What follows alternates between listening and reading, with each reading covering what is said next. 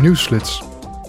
Het Europees Parlement heeft een delegatie gestuurd naar de 27e klimaatconferentie van de Verenigde Naties in Egypte.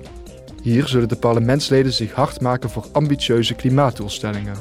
Volgens het Europees Parlement is klimaatverandering de belangrijkste uitdaging van onze tijd. Als we hier aan het hoofd willen bieden, zal het wereldwijde energiesysteem nog dit decennium grote veranderingen moeten ondergaan. Donderdag volgt er een persconferentie met de voorzitter van de parlementaire delegatie, Bas Eickhout, en met vicevoorzitter van de Europese Commissie, Frans Timmermans. De fracties van het Europees Parlement zijn deze week druk bezig met de voorbereidingen voor de plenaire vergadering van volgende week in Straatsburg.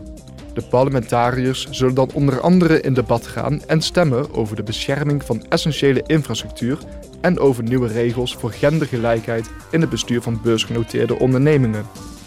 Naar verwachting zullen ze ook in een stemming Rusland aanmerken als ondersteuner van terrorisme. Verder zullen de betrekkingen tussen de EU en China aan bod komen. Tot slot staan de nieuwe uitbreidingsstrategie en het beleidsprogramma Digitaal Decennium 2030 op de agenda. En zal er worden stilgestaan bij het 70-jarige bestaan van het parlement. Gisteren heeft de subcommissie Mensenrechten zich een oordeel gevormd over de arbeidsomstandigheden van buitenlandse werkkrachten in Qatar in de aanloop naar het wereldkampioenschap voetbal.